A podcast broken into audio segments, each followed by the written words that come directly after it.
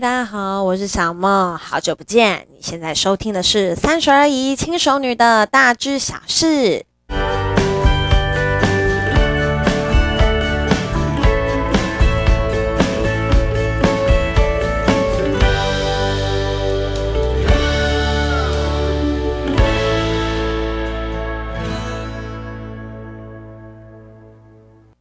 嗨，大家好久不见！为什么会隔这么久时间才更新呢？那是因为呢，在连假期间，我带我的家人去了花莲游玩了一趟。那去花莲游玩一趟之后啊，好，觉得其实这一段旅程给我一个蛮蛮不一样的体悟。我觉得，我觉得人很有趣，你都是从大自然里面去找到一些功课啊，找到一些不一样的想法，然后再回来工作的时候，你的心境上面就会有很不一样的转折。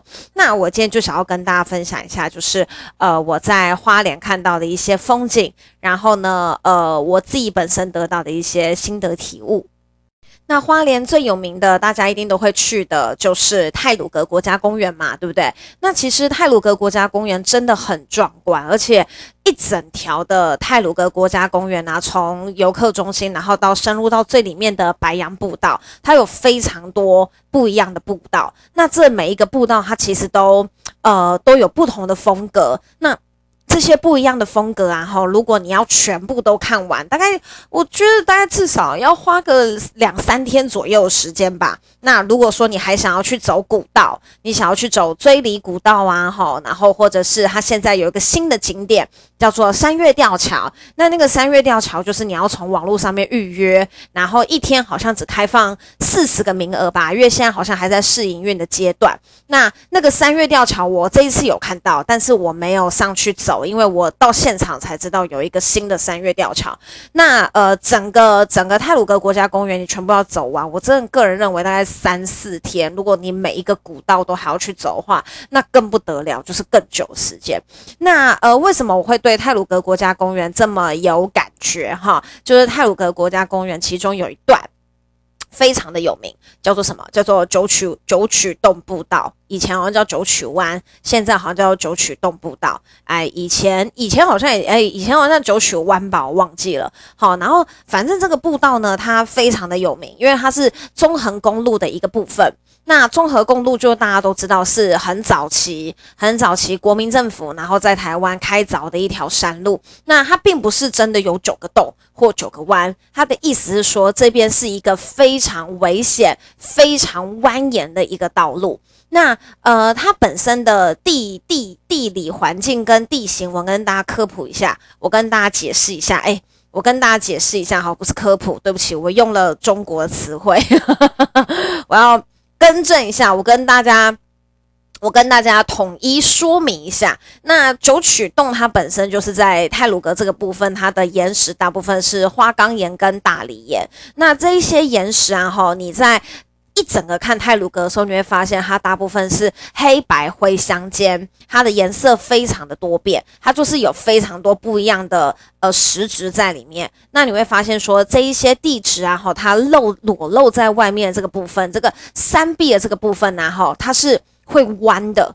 这个地址很有趣，你会发现这个地址本身是弯弯绕绕之外，上面还有水的痕迹。那为什么会造成这样子的一个地理景观呢？是因为呃，台湾是位于板块的交界处，大家对这个这方面地理应该是没有太大问题吧？好，台湾是位于这个板块的交界处，所以换句话说，台湾每年都还是不断的在长高啊，因为板块的挤压下，好，这个地质会被往上抬升。那地质在被往上抬升的时候呢，原本在地底下地质它就冒出来了，对不对？好，那在地底下，在地底下的时候啊，好，因为高温高压，大家都知道地底的温度比较高，好，那你可以想象，现在裸露在太鲁阁上面的那些岩石，它在几千年前，甚至是几万年前，它是在地地层的地表的下面，那它在地表的下面，因为高温。高压的一个状态，好，它是可以被蹂躏、有形状、有线条的。你觉得地地板硬硬的，可是它经过高温高压的时候，它是可以有一些曲线，它是可以被揉一揉，然后有一个皱褶出来的。然后当它有了这个皱褶的时候，又因为板块的运动，所以这个地质呢就冒出头来了，哈，然后冒出头来的这个时候呢，上面有河流的冲刷，所以呢，你就会发现它的地质非常特别，就是在你旁边的。悬崖峭壁的部分，好，在你这个旁边的悬崖峭壁的部分呢，哈，你就会发现，哎，居然有水流的那个河那个横切面的那个痕迹，然后那个水流的痕迹很均匀，就这样一条一条一条的，然后直的部分纵纵走的这个部分，它又有地质的这一个挤压过的痕迹，所以你就会发现这个地质很特别，然后真的就是蔚为奇观。那九曲洞的这个部分呢，哈，是我个人觉得，因为我我之前走过一次白杨步道，因为我在几年前有去过泰鲁阁国家公园，然后我几年前去泰鲁阁国家公园的那个时候是九曲洞是封闭的，正在整修的。早期的九曲洞是动不动就在关闭的，因为那边很有很多落石，很危险。然后呢，它是在两年前还三年前的时候，九曲洞步道才开放，好，才完全开放。那所以你现在去参观的九曲道步道啊，好，就是它有一段是你要走地下道的，因为表层实在是太危险了，它不给你走了，它修筑了一个地下道，你走那个地下道，然后再探出头来，然后继续观赏观赏九曲道九九曲洞步道。那呃，这个九曲洞步道啊，好，是泰鲁阁里面算是很精华的一段。好，你可以看到非常漂亮的石头啊，非常漂亮的河流切割啊，非常壮观的景色。好，那呃，我这一次对九曲洞非常有感觉的地方，哈，就是在我刚刚讲的，就是我刚刚讲的那个部分，就是其实很多时候啊。我们自己本身在工作的时候啊，你会很受不了那个压力，你会觉得你很想要逃离某一个地方，你很想要离开这个地方，你很想要装作这一切事情通通都没有发生过，因为你觉得那些压力让你很难以承受，那你的情绪上面过不去。我们很常遇到的一个情况是，你的理智上过得去，可是你的情绪上过不去。什么叫做理智上过得去，然后情绪上过不去？比如说，好，比如说今天。你要跟你的下属沟通一个事情，好，然后你知道你这个下属是一个情绪非常多变的人，好，然后他可能会一直骂你，一直骂你，一直骂你，好，我们在公司里面也很常遇到这种事情，我们在职场上面也很容易遇到一件这种事情。你今天要跟某一个人沟通，可是你知道这个人的脾气是你很难以接受的，好，然后你理智上面告诉你自己要包容他，好，你要呃好好的跟他沟通。千万不要被他的情绪牵着鼻子走，好，你已经再三告诫你自己这些事情了。可是，当你的下属或者是当跟你一起合作的人的时候，他摆出了那种你真的很想塞他脆配那个态度的时候，好，你的理智真的会断线。这就是你理智过得去，你情绪上过不去。你的理智都知道你要按捺住你自己，你的理智都告诉你自己，我今天是要把这件事情给完成，我不是来找架吵的。这个人就是在我的团队里面，我就是得跟这个人合作。好，我别无选择。他今天无论再怎么样搞我，再怎么样骂我，我都必须耐着性子告诉他这件事情今天就是得完成。好，你已经理智上面告诉你自己沟通了 N 百遍了，可是。一到了现场，一开始讲话，一开始沟通，对方总是能让你的理智线崩断。然后你的情绪上怎么样都过不去，你的情绪就开始变成了：我也是人生父母养的，我为什么要这样子被你对待？我也是好端端，我爸爸妈妈也是花了很多钱在教育我的，我今天为什么要忍受这些事情？我为什么要忍受你的无知？我为什么要接受你的愚蠢？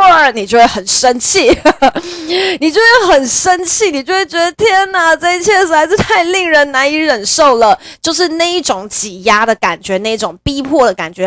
很常有的时候都会让你想要逃离这一切，然后去外面呼一口气呀、啊、之类的哈。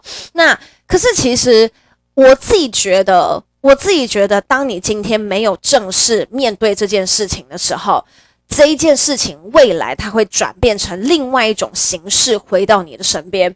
举例来讲，哈，举例来讲，你今天就是没有办法跟。血型 A B 型的人相处，因为我自己本身就是 A B 型，所以我拿 A B 型来做来做例子。如果你今天是一个很受不了双鱼座的人，哦，我自己本身也是双鱼座，那这种人哈，你就觉得说好，我以后只要遇到双鱼座的人，我就不要跟他接触，我就不要跟他合作。好，我遇到这样子的人，我就赶快闪，这样你用一种逃避的方式。好来面对你该面对的人事物。好，举例来讲，可能你自己的父母某一个就是你很讨厌的双鱼座或者是 AB 型。好，那你就说好，我以后遇到双鱼座 AB 型的人，我就再也不要理他了，我一定要跟他保持距离。通常这样子的人，你就会发现他人生未来的另外一半，好，就是那个星座，就是那个血型，很有趣。为什么会这样子？有可能是墨菲定律，好，谁知道？但是我觉得更多时候是因为没有正视你跟这个人，还有或者是这种情况，你该当下好好处理他，或者是你该当下好好面对他的那个瞬间，你选择了逃避。在这个情况之下，未来。这一种事情，这个人事物，他会另外包装，换另外一种方式来到你的人身边，这就是你人生必经的过程，这就是你人生一定要面对的课题。这个是我觉得很、很、很、很、很、很、很残忍吗？是这样讲吗？或者是很现实？就是一定会发生的事情。那与其你知道未来这种事情它会变了法的再来折磨你，你倒不如就是现在好好的面对它。好好的去处理它，所以我才会觉得说，呃，我看到那么高压，因为因为其实我们我自己本身的呃呃，我自己本身对这种地质啊、历史啊是非常有兴趣去做研究的，所以其实小时候上完这一些地理课啊、历史课的时候，我自己事后都做了非常多的功课，所以在现场的时候，其实我就一直在解释这个地形啊、这个地理环境啊，跟形成。这个皱褶的石头山脉的原因，解释给我母亲听。然后我解释给我母亲听的时候，我母亲是老师，我母亲是国文老师。然后他就跟我说：“哇，你怎么都知道这些事情啊？你好厉害哦！”这样。那其实我自己本身在解释给我母亲听的时候啊，哈，我就觉得说，嗯，我就觉得说，就觉得说，哈，诶，人生其实真的就是这个样子，诶。好，那当你今天面对一些比较高压的人事物的时候，如果你有办法顺利的通过这个考验的话，其实你的未来真的会很不一样，对不对？你的未来跟你的各方面的人生经历都会与别人与众都会跟别人比较起来会有很不一样的落差。所以我就在想啊，哈，你看今天一个地质。这么硬的东西，地表、地皮这么硬的一个东西，它都可以经过高温、高压过后，它都可以皱褶，它都可以变形。那何况是人呢？对不对？当你人在面对一些压力跟挫折的时候，你只要能够过了这个坎。其实你无论是形态、做人处事各方面，都会变得更加不一样，你的未来也会有大大的改观。所以我觉得，当你今天遇到问题的时候，你的第一个反应、直觉反应不应该是逃避，不应该是去想一些谎言来包装你的呃人生，或者是你的经历、你的过往。你应该是要去正式的面对它，然后去接受这个压力，去接受这个挑战，然后你过了就是。这一切就会与众不同，对不对？好，然后再来啊，哈，我觉得呃，也是让我印象很深刻的地方，就是在九曲九曲洞里面有一个地方叫做。峡谷进行式，那这个峡谷进行式是怎么样呢？就是在这个九曲洞啊，哈，我们顺着这个九曲洞去参观的时候啊，好，在它的呃右边有一条分支，那这个分支啊，哈，它很明显从山壁上面，从那个山壁的最上面最上面，它有一条涓涓细流，然后这样子一路灌灌灌灌灌灌灌灌灌到呃泰鲁阁峡谷那个峡谷低谷的那一条溪那一边，好，那在这个。呃，在这个，在这个瀑布啊，哈，这个小小的尖尖细流啊，它在它的瀑布的右侧呢，有一颗很大的石头。那这个很大石头看起来有一点像一只。大型的鲤鱼，你知道吗？还真的还蛮像的，就是连它背部的那个花纹啊，都跟那个石头的花纹啊，就是有点融合在一起，你就觉得哇，这是一条有花纹的鲤鱼。好，它看起来就很像是一条鲤鱼要跳上去，要跳到这个水里面。好，那呃，它这个本身是利物溪的支流，叫做柯兰溪。那这一条溪它其实本身并没有很长，可是它最高的源头啊，哈，它的海拔有两千两百公尺左右，山高水急。它下切的力道啊是很强的，对不对？然后呢，它下切那个力道，湍流湍流的水急一路从北由由南往北的这个状状况切割大理石，那它看起来它其实只像是一条涓涓细流。然后，但是如果你把这一条河流再放久一点，可能放一千年左右，它很有可能会变成另外一个泰鲁阁峡谷。对，它很有可能会变成另外一个泰鲁阁峡谷。那因为啊，泰鲁阁峡谷本身就是一个地壳持续的抬升，溪水不断的下切，抬升、下切、抬升、下切，才变成你今天看到的泰鲁阁。那么这个小小的这个涓涓细流啊，哈，泰鲁阁国家公园就给它命名叫做峡谷进行式，代表什么？代表大概一千年前。上千年前，可能上万年前的泰鲁阁峡谷就是长这样，小小的一条，对不对？然后，但是因为地壳的抬升，水流在往下切，地壳在抬升，水流在往下切，它才造就今天泰鲁阁峡谷非常不一样的样貌。好，那其实啊，哈，我看到这，我看到这个的时候，其实我是。蛮讶异的，因为我自己本身就在这个地方逗留很久了，很久的时间，并不是因为那条鲤鱼好看，呵，也并不是因为说哦这一条真的好小哦，或者是干嘛，是我很难想象，是我很难想象这样子一个小小的涓涓细流，它可能千年万年过后，它便会变成现在的泰鲁阁峡谷。那我就在常常常常在想说。呃，很多时候啊，哈，很多时候我们都会觉得自己做的事情可能是徒劳无功，可能是没有办法造成什么样子的改变。的确，水流一天没有什么改变，两天也不会有什么改变，一百年可能也没有什么改变，一千年你可能就已经可以看到它不一样的地方。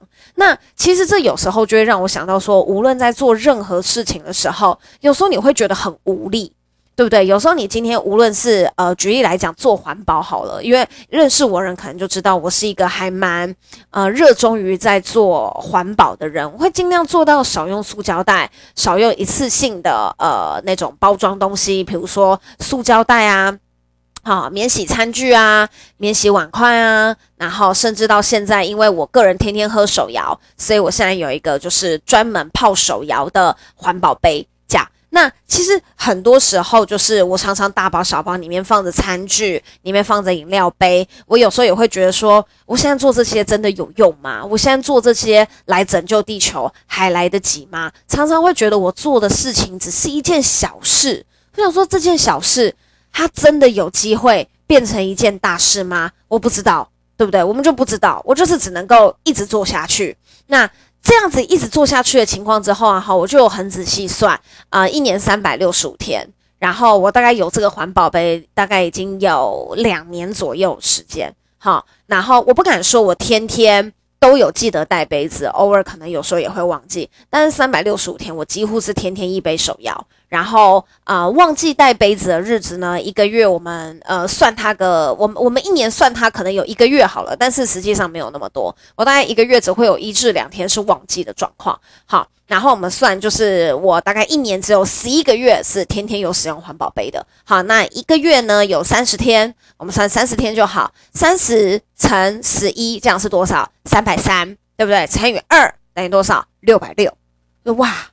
我也少用了六百六十个饮料杯。好，你说一个饮料杯有差很多吗？没有。两个饮料杯差很多吗？也没有。但是六百六十个饮料杯，六百六十个饮料杯，它的那个差异感就出来了。可是要造成这个差异感，不是找六百六十个人不要用杯子，而是我自己一个人两年不要用塑胶杯，不要用饮料的纸杯，就可以造成这样子的效果。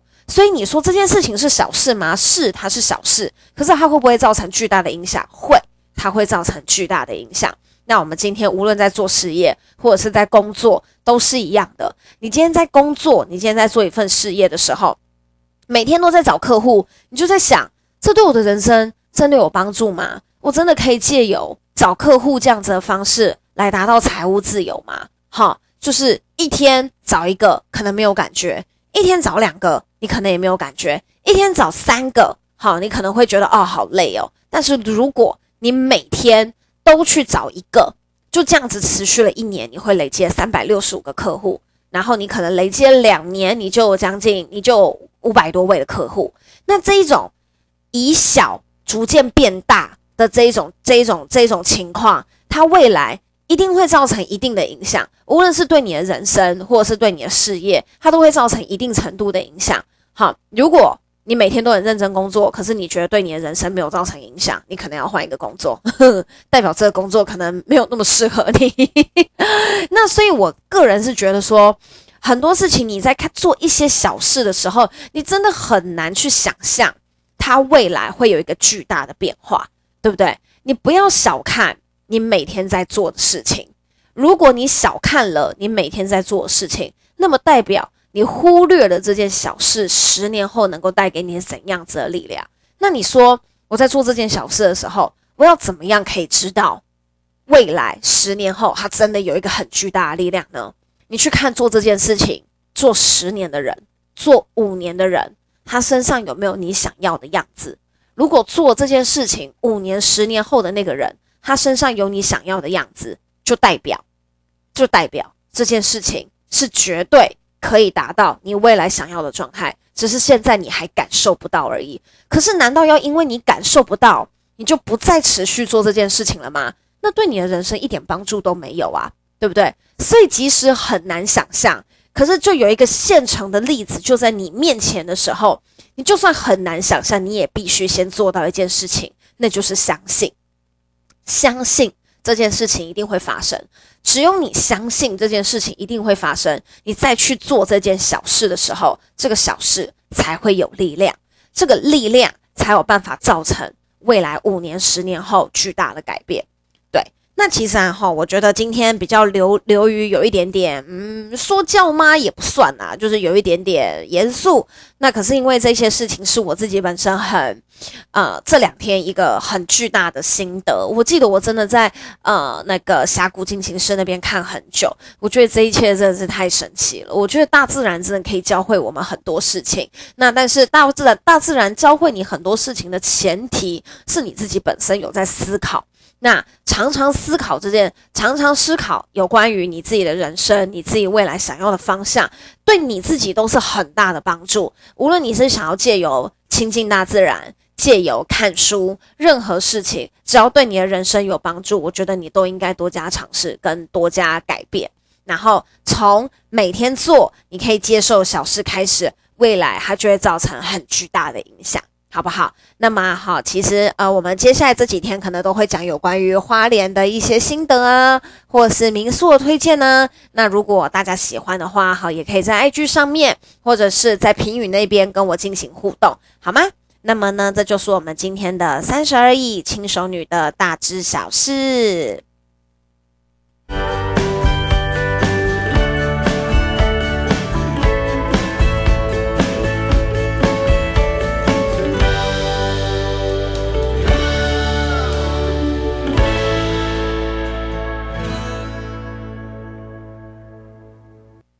也！谢谢大家收听，我们接下来就会再恢复到一至两天更新一次的状态喽。谢谢大家的陪伴，大家拜拜。